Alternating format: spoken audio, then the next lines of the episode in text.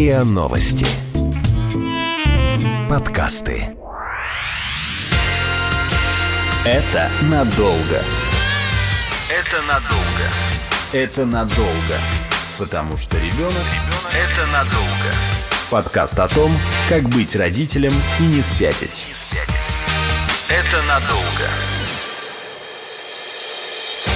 Привет, с вами подкаст «Это надолго». Подкаст о том, как быть родителем и не спятить. Здесь мы ищем ответы на самые трудные вопросы о рождении и воспитании детей. Привет, я Лина. Детей у меня пока нет, но я пытаюсь разобраться в этой теме. Поэтому иногда задаю наивные и даже глупые вопросы. Я Настя, журналист и мама восьмилетнего Миши, основатель проекта информационной и психологической поддержки родителей Family 3. За 8 лет у меня появились некоторые ответы, но зато и вопросы новые тоже появились. Сегодня мы поговорим на тему, которая звучит достаточно провокативно, как научить детей быть послушными послушными. Вообще, возможно ли это и где та грань, когда мы учим детей послушанию и не подавляем ребенка? Про послушание вообще мы часто ссылаемся на теорию привязанности. Она очень много про это говорит, что если есть привязанность, то ребенок в нем в его самой структуре так заложено, что он идет за взрослым, но на практике все оказывается гораздо-гораздо сложнее. Вот кажется, ты уже и очень заботливый взрослый, все делаешь так, а ребенок не слушается. А есть ли у детей кнопка, и как э, не нажать на эту кнопку слишком сильно, потому что нам известно, что слишком жесткая дисциплина бывает травмирующей для детей. Мы сегодня об этом поговорим со специалистом по семейному тайм-менеджменту, автором проекта Fly Mom и писательницей, тренером и бизнес-коучем Светланой Гончаровой. Света, привет. Привет, очень рада быть с вами. Привет, Свет, да. Как работает дисциплина? Света, расскажи нам, что это вообще такое? Ну, на самом деле, я прям хочу начать с такого утверждения. Я считаю, что нам не нужно учить детей быть послушными. Я верю, что дети хотят быть послушными, а мы, родители, можем мешать нашим детям быть так, послушными. Я хорошая девочка, я, я хороший мальчик.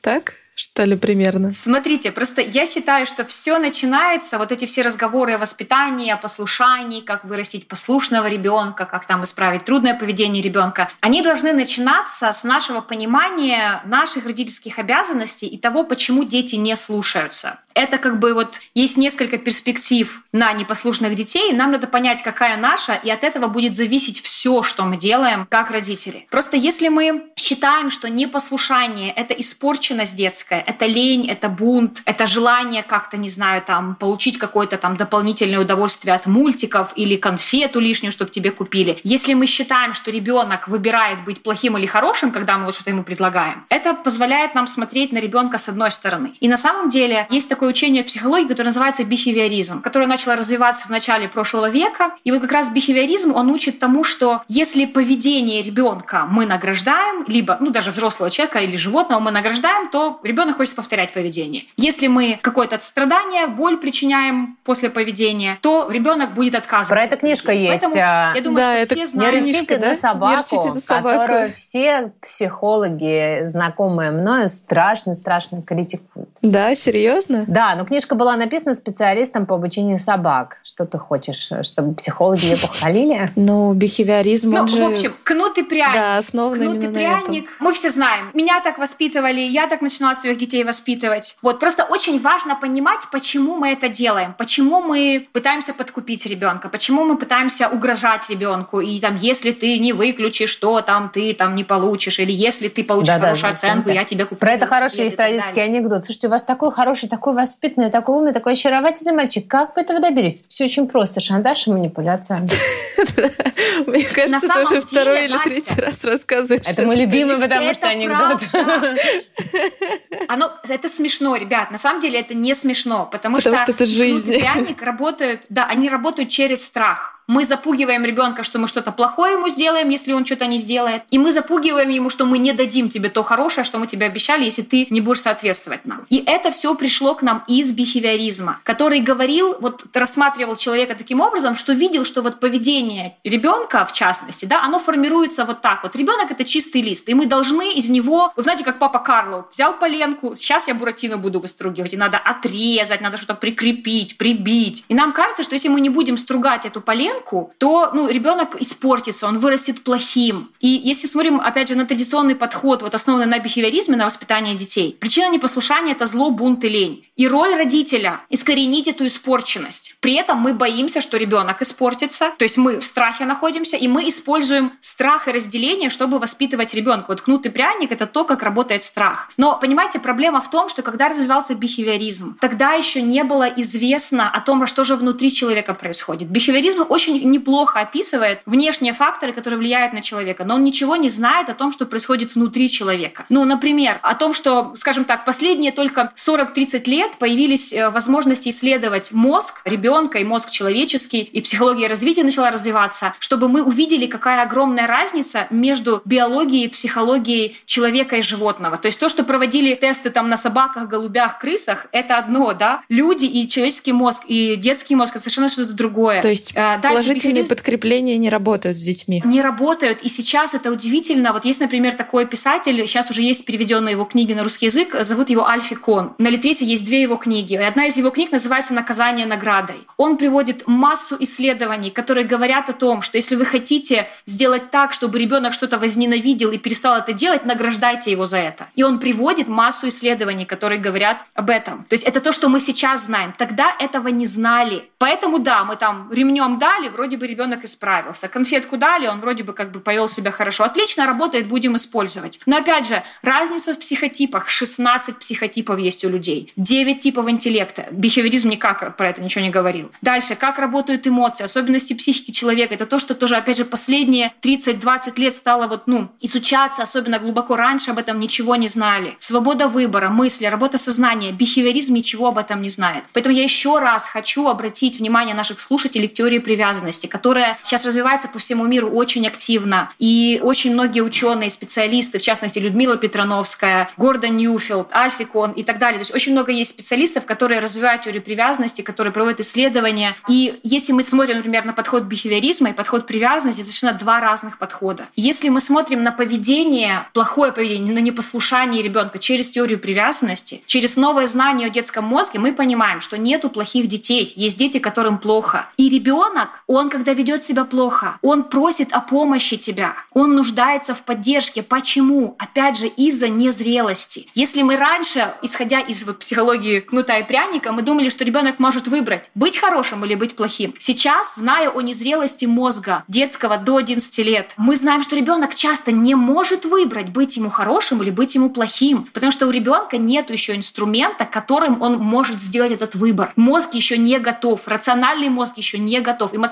мозг уже развит, есть куча эмоций, куча желаний, осознание себя. Но вот как это все проконтролировать в моменте? Ребенок этого просто часто не умеет делать. И тоже очень важный момент, ребята, смотрите, когда вы видите непослушного ребенка, очень важно понимать, что ребенок не получает удовольствия от своего непослушания, от истерик, от агрессии. В этот момент ребенок страдает, когда он вас не слушается, когда он орет, когда он бьет брата, когда он что-то там даже как-то вроде бы весело выглядит, на самом деле ему нехорошо сейчас. Ребенок с собой не справляется. Поэтому, понимаете, когда мы понимаем, что кнут и пряник это не про детей, это не про развитие детского мозга, когда мы видим незрелость ребенка, его нужду в нас, тогда мы совершенно меняем свои действия как родителя. Когда я понимаю, что непослушание — это просьба о помощи, что ребенок неплохой, он страдающий, и причина его непослушания — это боль. Вот у меня что-то не получается, я не могу это выразить, я не могу себя проконтролировать, я очень это хочу, я не могу это получить, например, да, или я чего-то не умею. Вот это ребенок, понимаете? Когда я понимаю вот эту вот зависимость и слабость ребенка, я понимаю, что поведение ребенка зависит от меня. Поэтому, по-моему, Настя или Лина, вы говорили в начале, где же эта кнопка, на которую надавить в ребенка, чтобы он стал послушным? На самом деле не в ребенке эта кнопка. Эта кнопка во взрослом, в моем взгляде на то, почему ребенок не слушается. И, например, как я сейчас смотрю на непослушание детей, я вижу, что причина непослушания ребенка — это боль, это психологический дискомфорт,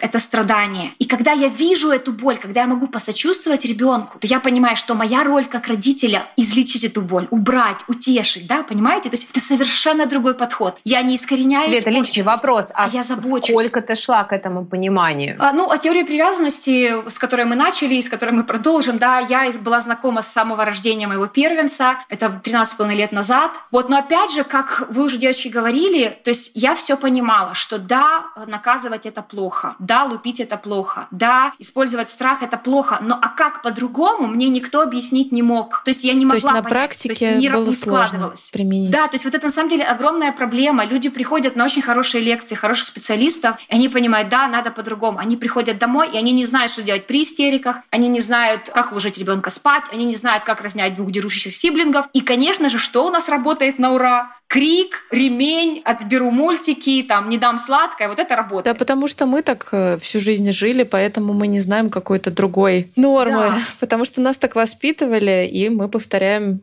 собственно, то, что видели. Да, я хочу сказать, что я очень понимаю всех родителей, у которых есть непослушные дети, особенно дети, которые бунтуют, которые с вами спорят все время, которые требуют к себе внимания. У меня такой младший ребенок. И четыре года назад вот у нас как раз был такой кризис в воспитании, когда я вроде бы все делаю, и мы уже все там, и все кнуты, и все пряники, все уже использовали, вообще не работает с ребенком. Старший вроде как-то, ну, нормально, да, он какой-то послушный всегда был, ведомый. С младшим просто невозможно было. Вот поэтому я лично для себя начала изучать. Я понимала, что да, вот есть теория привязанности, надо понять, как это работает. И за эти четыре года я прочитала, не знаю, сотни книг, я прошла десятки тренингов лучших специалистов, я разобралась, кто работает, в каком подходе. Я переслушала все лекции Людмилы Петрановской и Александра Колмановского. Вот. И как бы у меня сложилось вот это вот понимание, что когда ты видишь ребенка по-другому, когда я увидела, что мой ребенок восьмилетний, который бросается стульями в гневе, который не слушается самого грозного учителя в школе, который орет на папу, который уже его налупил там и спорит с ним. Вот этот такой пробивной, вроде бы сильный, требующий ребенок, оказывается, у него занижена самооценка. Мы начали ходить к психологу. Я была в шоке от того, что он чувствует себя неуверенно. Он тревожный очень, оказывается. Понимаете, когда я увидела это в своем непослушном ребенке, вот эту нужду, и когда мы начали с ним говорить, и он говорит, мама, я не могу себя проконтролировать, я не знаю, почему я кричу, я не знаю, почему я бросаю стулья, я, как бы я понимаю, что это плохо, но я не могу себя остановить. Когда я увидела эту боль, когда я увидела это страдание и поняла, что мне нужно позаботиться о нем, помочь ему, тогда я поняла, что я, ну, что это, это, страхом это не лечится, понимаете? Это лечится через сострадание родителей, через любовь, через близость. Вот я думаю, что самое первое, что мы должны понять, чтобы получить послушных детей, да, в результате, это то, что мы не папы Карлы, которые обтесывают поленка. Мы родители-садовники, у нас есть саженец, и нам надо удобрять корни этого саженца. И тогда он сможет вырасти и дать плод в виде послушания, в виде там зрелости, в виде там самоорганизации и так далее. Поэтому самое первое, чтобы вы правильно воспитывать детей, увидьте вашего ребенка как маленького птенчика, который выпал из гнезда. И если не вы, вы о нем не позаботитесь, то он пропадет. И как же тогда организовывать дисциплину вот из э, вот этой новой точки зрения? Потому что, опять же, все психологи на перебой говорят о необходимости и важности границ и определенных разумных ограничений в жизни детей. Безусловно, да. То есть Э, часто меня родители начинают слушать и говорят, Света, ну это же какое-то будет попустительство, ну любовь это иногда и наказание. Я согласна. Детям нужны границы. Если вы, вот мы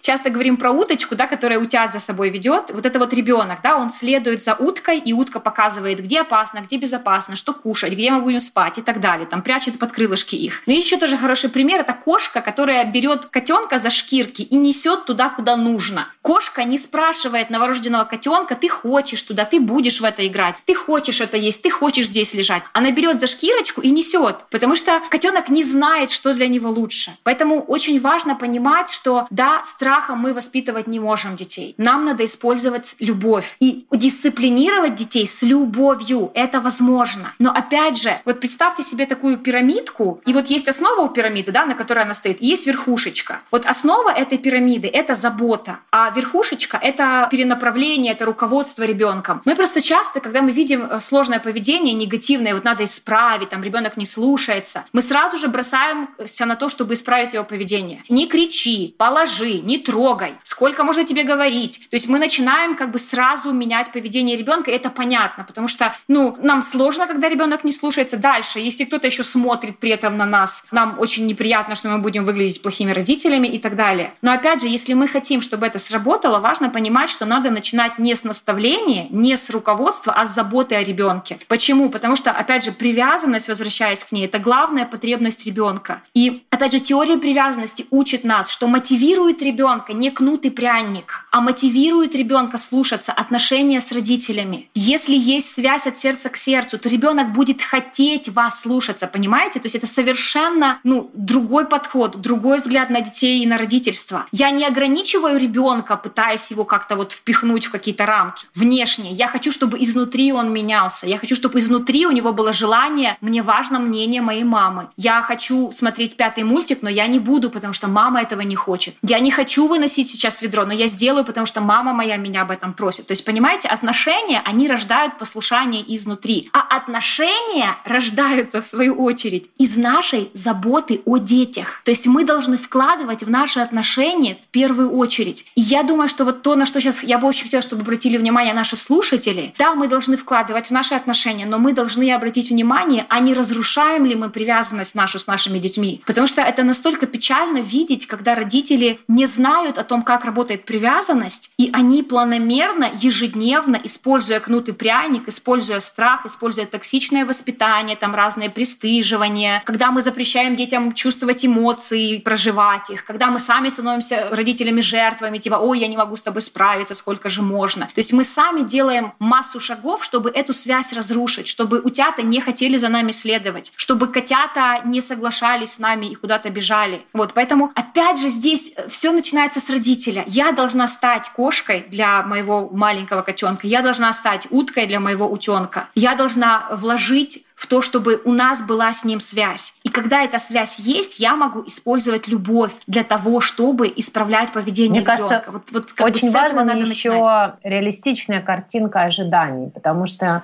иногда родители ждут от ребенка чего-то, что ему не по возрасту. Супер, да, я полностью согласна, и мы опять возвращаемся к нашему первому пункту, да, что мы должны увидеть ребенка по-новому, мы должны увидеть незрелость. Вы знаете, вот мысль о том, что ребенок не может, а не не хочет, хочет. То есть, когда вы просите ребенка что-то сделать, вообще вот любое действие, или пытаетесь его перенаправить, или что-то от него требуете, и он этого не делает, 99% это не потому, что он не хочет, а потому что он в этот момент не может этого сделать. И я хочу сказать, что родители, когда об этом узнают, это шокирует их больше всего. Потому что да, у нас есть огромное ожидание от детей. Нам кажется, что ребенок, который уже ходит, говорит, ходит сам на горшок, читает стишки, умеет рисовать, поет песенки, там, например, пятилетний ребенок, он уже, ну он же уже как бы взрослый, он должен себя контролировать, а он еще не может, потому что мозг незрелый. Поэтому, конечно же, надо снижать ожидания от детей. Настя, спасибо тебе за это замечание замечание, это очень-очень важно. И знаете, что надо делать? Надо повышать ожидания от себя. То есть я понимаю, что ребенок не в состоянии о себе позаботиться, но вот буквально как инвалид, простите за такое сравнение. То есть если у человека нету ног, он не может ходить, правда? Ему нужна колясочка, его нужно возить, о нем нужно заботиться. Вот наши дети, когда у них нет еще инструмента, незрелый мозг, да, они не могут себя контролировать, не могут предугадывать последствия, не могут учитывать э, там мнение и желания других людей, не умеют строить отношения. Мы должны быть здесь для них. Вот у них есть незрелость, зато у меня есть зрелость. Я должна помогать ребенку вписываться в какие-то правила, соблюдать границы. Иногда я уношу ребенка, иногда что-то я забираю, но я делаю это сочувственно. То есть я как бы делаю шаг вперед для того, чтобы помочь ребенку в там, где он не может. И при этом, еще раз я хочу это повторить, мы снижаем ожидания от детей, мы повышаем ожидания от себя.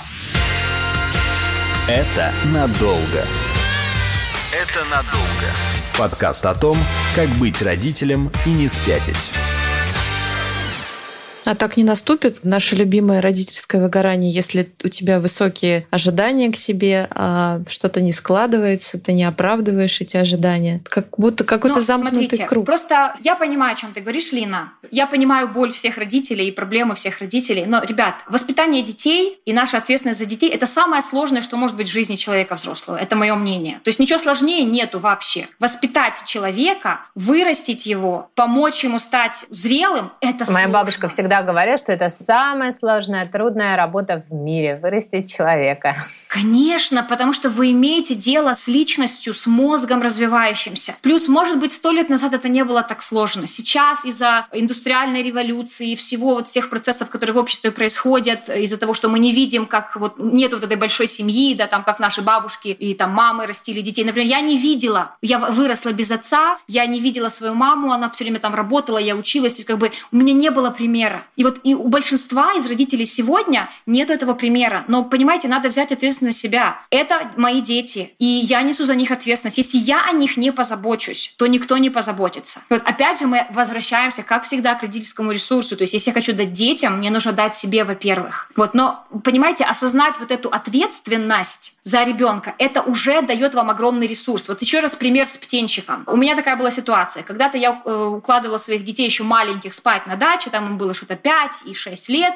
Я очень устала, это был дневной сон. Я думала, ну все, сейчас они заснули, я сейчас возьму чашечку чаечка, включу себе сериальчик, отдохну. То есть я еле ноги переставляла. И тут я услышала писк под деревом. И увидела, что из гнезда у нас там было на дереве, вывалился маленький птенчик. У меня моментально сняло всю усталость, потому что я поняла, что сейчас придет кот, съест этого птенчика. Я сразу о нем начала заботиться. Там, я уже не помню, как решилась ситуация, но у меня моментально появился ресурс что-то делать. Поэтому на самом деле это очень серьезная возможность получить ресурс, который внутри у вас есть, даже как вы не были уставшие. Когда ты понимаешь, что если не ты, то никто, о твоем ребенке не позаботиться. Тогда все меняется. Тогда даже в моменте у тебя появляется ресурс взять и сделать то, что нужно сделать для ребенка. И, конечно же, ты понимаешь, что если не ты, то никто, то ага, мне нужно о себе позаботиться, мне нужно себя наполнить. Если от меня зависит поведение ребенка, от моей реакции на ребенка зависит, он будет послушным или он будет, наоборот, противостоять мне и будет не слушаться и неправильные решения принимать. Тогда ты понимаешь, что да, я центральная фигура в жизни ребенка, и этой фигуре надо о себе заботиться, надо себя наполнять. Но опять же, начинается все вот от осознания этой ответственности, из понимания вот нашей роли как родителей. Давайте вот поговорим про практические шаги, потому что можно долго говорить о том, как надо, как не надо. Как дисциплинировать с любовью? То есть я глубоко уверена, что детям нужна дисциплина обязательно. Почему? Потому что если утка утенку не покажет, куда ему плыть, он просто умрет с голоду. Если она не покажет ему, как нырять, он тоже не научится добывать себе пищу. То есть направлять ребенка, быть лидером для ребенка, помогать ему какие-то навыки приобрести и так далее, исправлять его поведение, мы обязаны это делать. Мы не имеем права ребенка оставить просто как бы на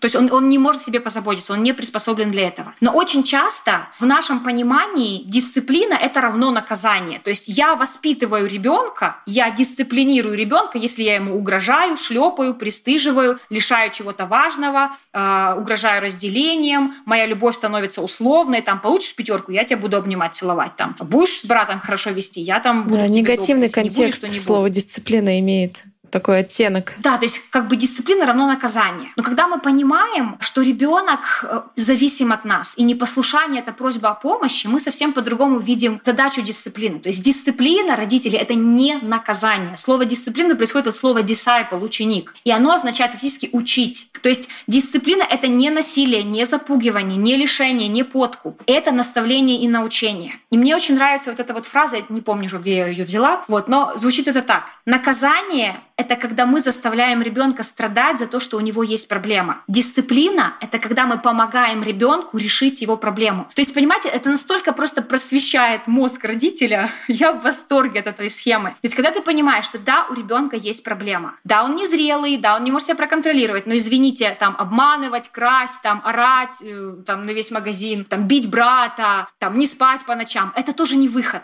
То есть я прекрасно понимаю желание родителей исправить поведение ребенка, потому что есть вещи, которые недопустимы в человеческом обществе и которые будут вредны для ребенка. Например, там, там экранное время, да, мы говорили о нем. То есть я не могу позволить ребенку в этом находиться. Это проблема для него. Но заставлять ребенка страдать за то, что у него есть проблема, ты не смог выключить мультик, теперь неделю у тебя не будет компьютера. Ты ударил брата лопаткой по голове, потому что он у тебя забирал игрушку. Ты сладкого не будешь есть или там в угол пойдешь стоять. То есть мы, по сути, заставляем ребенка страдать за то, что у него есть проблема. При этом ничего не меняется. Ребенок не получает никакого урока, ничего не извлекает, не получает ни навыка, ничего не происходит. Просто мы знаем, что вот он типа пострадал за свое поведение. И мы надеемся, что вот как бы то, о чем нас учит бихевиоризм, что если мы будем как бы карать ребенка за его проблему, то он каким каким-то магическим образом научится эту проблему избегать, там, себя контролировать и так далее. Но когда ты понимаешь, что я могу дисциплинировать и помогать ребенку решать его проблему, потому что ребенок еще не зрелый, и он не может сам. Я должна вмешаться, я должна помочь ему решить его проблему. И вот здесь сразу прям ну, несколько очень простых рекомендаций. Смотрите, самое первое, вы должны как взрослый установить четкие границы. Вспоминаем нашу кошечку, да, кошечка берет котенка за шкирочку и несет туда, куда нужно. Поэтому границы, запреты, слово «нет». Это все хорошо.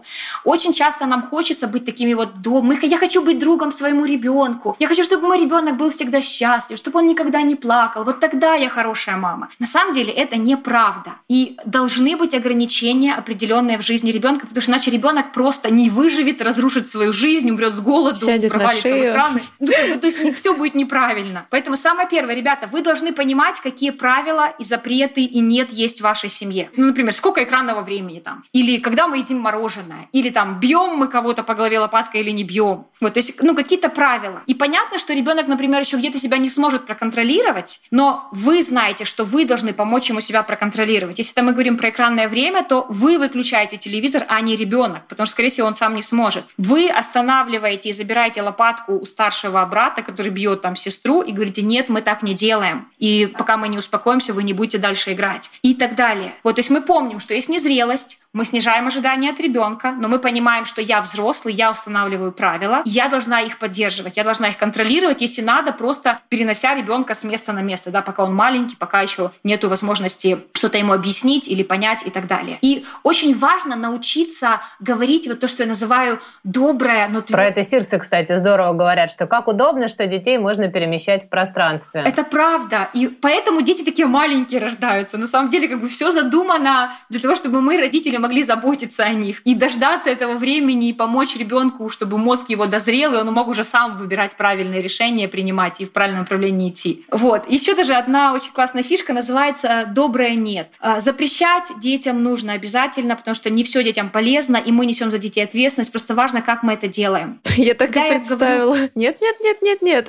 Ты целуешь и щекочешь.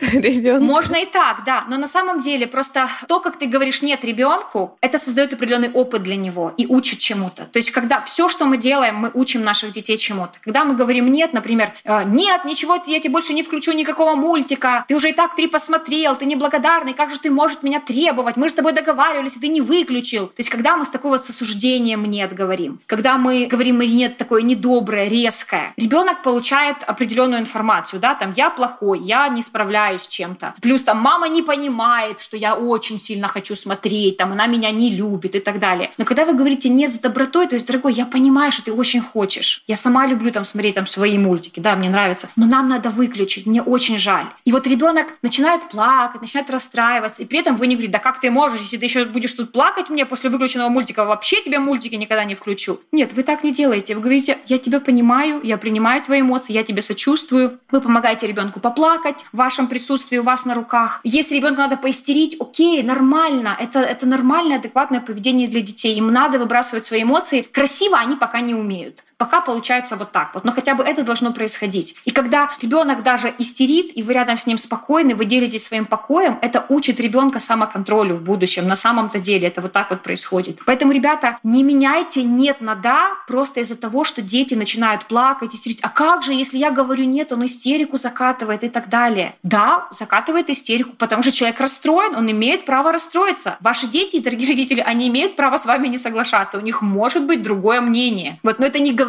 о том, что вы должны менять свое мнение, и вы должны менять нет на да. И в основном большинство истерик и большинство как бы вот такого поведения, когда дети ноют, что-то требуют, такое изматывающее поведение, когда какое-то уже совсем ну, нездоровое выглядит. Это происходит потому, что мы нет меняем на да. И ребенок знает, что если он как-то там, ага, если я поною, может, мне дадут. Или если я упаду и буду там, не знаю, кататься по полу, мне дадут. Если, может, я буду головой об стенку биться, тогда дадут. Э, потому что он знает, что вы можете изменить ваше решение. Но если вы не меняете решение никогда, если вы спокойно говорите, я твоя мама, я тебе забочусь, нет. Я знаю, что ты расстроишься, я тебе сочувствую, я с тобой. Совершенно другая ситуация. И дети истерят гораздо меньше, дети ноют и спорят гораздо меньше, когда ваше «нет» становится твердым. Это надолго. Это надолго.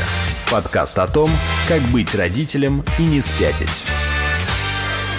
А правильно я поняла, что если есть вот это четкое нет, то ребенок начинает уважать мнение родителей, и потом не возникает вот этого неуважения, пренебрежения мнением взрослого. Смотрите, почему важно... Бывает ситуация, когда вы можете поменять свое решение, это нормально. Но в основном, почему вот это нет, оно на самом деле вызывает уважение в ребенке, потому что оно показывает вашу силу. Помните, мы говорили о том, что ребенку нужен сильный и заботливый взрослый. Если взрослый будет просто заботливым, но он не будет сильным. Это не дает ребенку расслабиться как бы в зависимости от взрослого, потому что дети прекрасно понимают свою несостоятельность, свою зависимость от взрослых людей. И ребенок будет как бы, ну, то есть он будет расслаблен полностью, и он будет хотеть слушаться взрослого, потому что взрослый способен защитить его. Дети прекрасно понимают огромное количество проблем, страхов и ужасов, которые придут в их жизнь, если не будет сильного взрослого. И если взрослый слабый, если взрослый жертва, ну сколько можно, ну все дети как дети, ну почему только я это делаю, ну ладно, на тебе уже, ты уже достал меня. То есть когда вы становитесь жертвами, вы становитесь слабыми, и дети подсознательно думают о том, что, о, ты не можешь обо мне заботиться, ты даже меня не можешь проконтролировать, а как же ты проконтролируешь все эти опасности, ну, которые вообще в мире есть? И поэтому дети перестают нас слушаться, потому что мы слабые. Поэтому да, вот наше нет, вот это доброе нет, оно утверждает ваш авторитет, оно показывает, что вы кошка, которая берет котеночка и уносит в безопасное место. Вот, но при этом наша сила, она добрая. Она добрая, она сочувственная, она, ну, как бы помогает ребенку понять, что меня любят. Вот эта вот фраза, которую я учу родителей, она очень сильная. Я твоя мама, я о тебе забочусь, будет вот так вот. Она как бы вот как раз показывает, да, что все, что мы делаем для наших детей, мы делаем из заботы. И наши поступки, они это подтверждают. То есть это не только наши слова. Главное, чтобы мама в 20 лет или там в 25 не говорила, я твоя мама, я о тебе забочусь, поэтому живи со мной. Поэтому эта Люсенька нам не подходит. Да, да, да. Да, все бывает в нашей жизни. Вот, но на самом деле, если мы говорим о том подходе, о котором я говорю, и о подходе привязанности, тому, чему учит нас теория привязанности, она говорит о том, что если мы воспитываем детей любовью, если мы создаем надежную, крепкую связь между родителем и ребенком, ребенок может расслабиться в нашей заботе. Вот это как раз тот момент, когда ребенок начинает расти, развиваться, пробовать что-то новое и говорить «я сам». То есть на самом деле правильная привязанность, правильные вот эти отношения между родителем и ребенком, они как раз позволяют ребенку самостоятельно развиваться, расти. И то есть как бы если вы воспитываете ребенка правильно, да, в подходе привязанности, то у вас не будет проблем с тем, чтобы там он от вас отделился, потому что он естественным образом будет созревать и будет готов жить сам, и будет хотеть, нет, я это сам сделаю, я хочу это пробовать, я хочу ну, там зарабатывать деньги, я хочу это делать. То есть на самом деле это вот как бы независимость ребенка, она растет из зависимости, которая безопасная, которая теплая, вот этой вот кошки, которая, да, заботится о котенке, или утки, которые заботятся об утенке. Света, а если ребенок, говорят, подарочный, вот прям шелковый и послушный, надо ли тут родителю волноваться, да, с моим ребенком что-то не, не так? Ну, разные дети есть, да.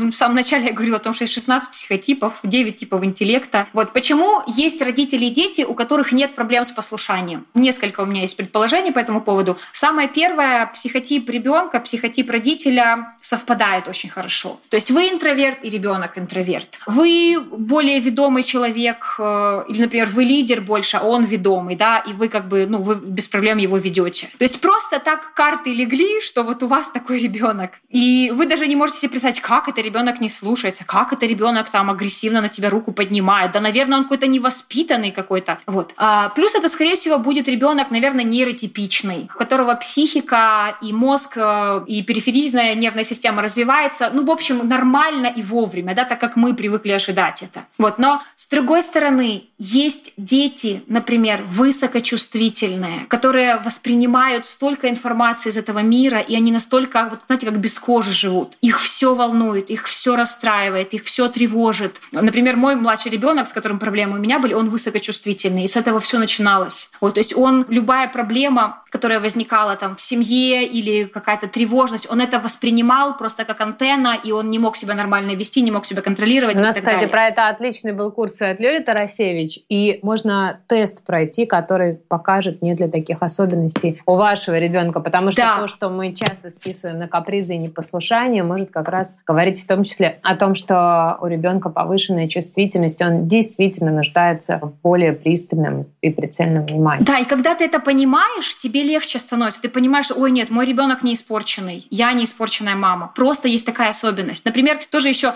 в нашей семье у нас получается я интроверт, мой муж интроверт, старший ребенок интроверт, а младший ребенок экстраверт, такой прямо весь громкий, яркий, спорящий. То есть он просто такой, он неплохой. Но нам троим мы привыкли к другому, понимаете? А он оказался настолько от нас отличался. Плюс еще высокочувствительный. Поэтому вот идет несовпадение вот это вот, и нам кажется, что надо ребенка впихнуть в какие-то рамки, которые вот нам кажется, вот общество, например, старший ребенок такой, почему младший тогда не такой? То есть мы начинаем сравнивать и пытаемся ребенка, который он, как, как он есть, впихнуть в какие-то рамки. Но когда вы начинаете понимать, что вот у вас есть ребенок, и вам надо узнать его, понять, какой он, какие у него есть особенности, какие есть плюсы, какие есть слабые стороны. То есть, ну, мы все очень разные, мы не можем, ну, как бы вот подходить под одну гребенку, нельзя чесать ни взрослых, ни детей. Сейчас очень популярно, слава богу, стало, вот, например, тренинги по воспитанию детей. То есть, когда родители понимают, что я не знаю, что делать, они идут и учатся, и это правильно, потому что это помогает им справиться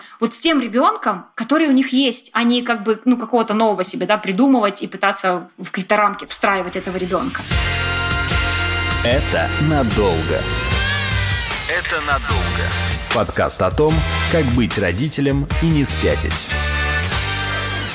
Еще тоже хочу сказать, что может быть э, ситуации, когда ребенок очень послушный, они могут быть и нездоровыми тоже. Опять же, так складывается ситуация, что родители могут подавлять ребенка, ребенок при этом может очень сильно хотеть, опять же, исходя из привязанности, из зависимости ребенка, хотеть быть, э, ну, как бы, чтобы родители его любили, хотеть заслужить любовь. И, например, есть дети, которые, вот они склонны не спорить с родителем, как, например, мой младший, а они склонны, например, подстраиваться под родителя. То есть мне нельзя истерить, окей, я не буду истерить. Мне нужно получать пятерки, окей, я буду получать пятерки, только любите меня, потому что я, ну, я без этого Мне не кажется, справлюсь. же мы все из поколения вот этих хороших девочек, да? Да, да, да. И сколько Да, денег да, меня после этого комплекс потратили на психотерапевтов? Много, много.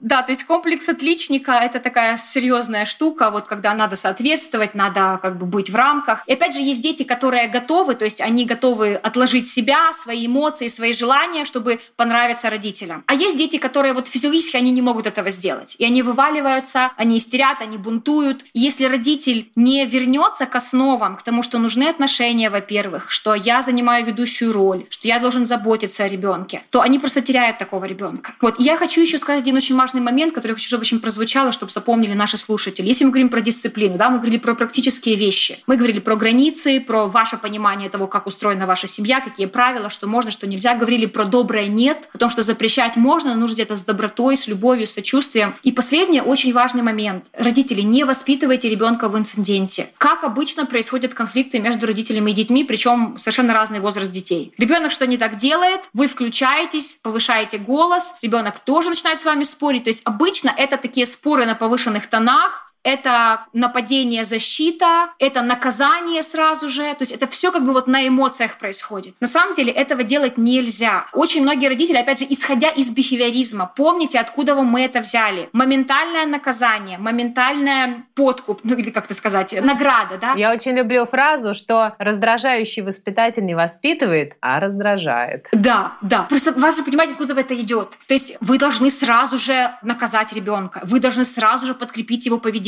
чем-то хорошим, чтобы он Но это понял, как с что так котом надо и себя с вести. туалетом.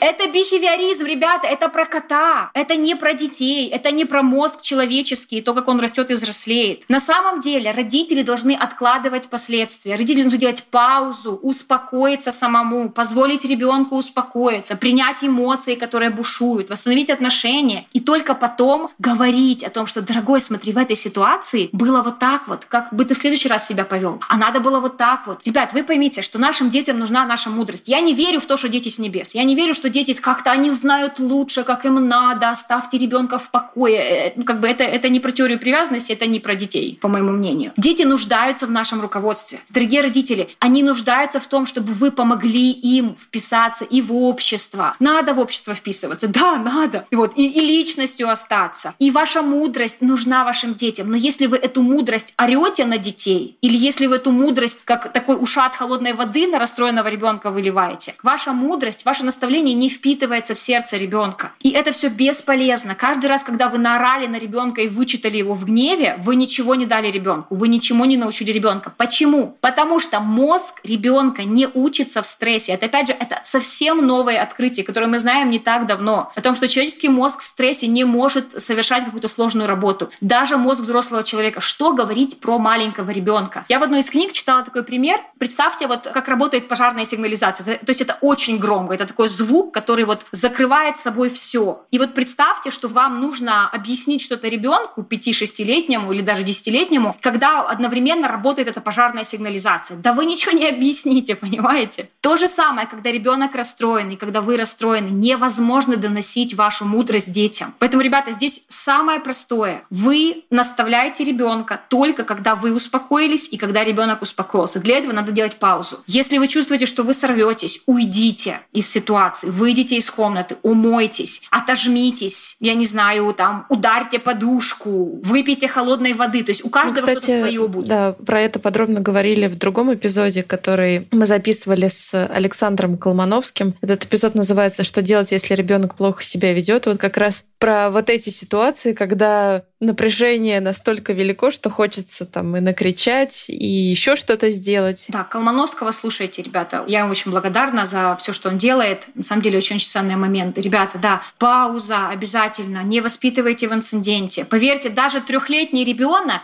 к концу дня будет помнить о том, что он не так сделал. То есть тут нету такого, что, ой, ребенок забыл, если ты сразу его не наказал, сразу его не наставил, он уже не будет помнить, о чем речь. Он будет помнить, о чем речь. Человеческий мозг не так устроен, как мозг собаки. Вот, поэтому, если ты не можешь сейчас ничего дельного и спокойного сказать ребенку, отложи, успокойся, поговори с ним перед сном. А сейчас просто проедьте ситуацию. Даже то, о чем говорят специалисты, если вы не можете спокойно разрулить ситуацию непослушания, даже можете просто пропустить ее, слесните и начать начните сначала. Потому что если вы неспокойны, и ребенок неспокоен, вы только хуже сделаете. Вы будете разрушать ваши отношения, вы будете заставлять ребенка бунтовать против вас, и ситуацию вы не решите. Помните, что наша задача как родителей не просто прекратить негативное, нежелательное поведение. Наша задача научить ребенка самоконтролю, дать ему новые навыки, выстроить с ним отношения, то есть что-то долгоиграющее, то, что влияет изнутри на ребенка. И опять же, если мы смотрим на то, как страх работает, страх работает, ребята, ребята. То есть всегда есть быстрый фикс для ребенка. Нари, налупи, забери компьютер. Сразу прям шелковый ребенок. Но надолго ли, понимаете? Страх ограничивает, он внешние границы ставит для ребенка. И только любовь, она может изнутри изменить ребенка. Когда ребенок вырастает, когда вы уже не можете его запугать, вы становитесь банкротом. И вы никак не можете ребенка контролировать, потому что это были внешние границы. Но если вы воспитываете ребенка любовью, изнутри поднимаете в нем это желание слушаться и строите с ним отношения, и ваше мнение ценно для ребенка, ребенка, да, происходят изменения внутри ребенка. Вот это самое главное, это то, что делает его зрелым человеком, который дальше может идти самостоятельно в жизнь и жить свою жизнь успешно. Это Света Гончарова, специалист по семейному тайм-менеджменту, автор проекта Fly Mama, писательница, тренер и бизнес-коуч. Света, спасибо большое, что делишься с нами. Да, спасибо, Свет, большое. И очень рада была. Спасибо огромное вам за разговор. А с вами был подкаст «Это надолго», его ведущие Лина и Настя. Всем пока.